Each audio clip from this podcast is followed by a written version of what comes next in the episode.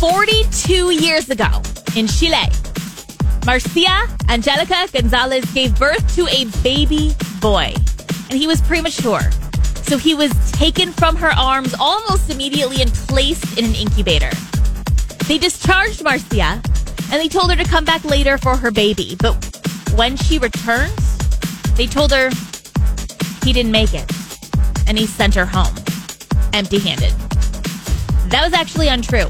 There was quite a rash of stealing Chilean babies in the 70s and 80s and trafficking them to families looking to adopt, which is exactly what happened here.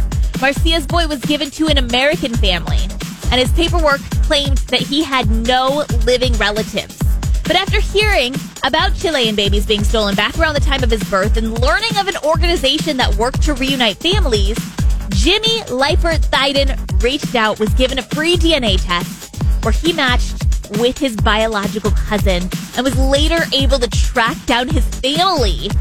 Jimmy, his wife, and his two little girls headed to Chile to meet his family finally.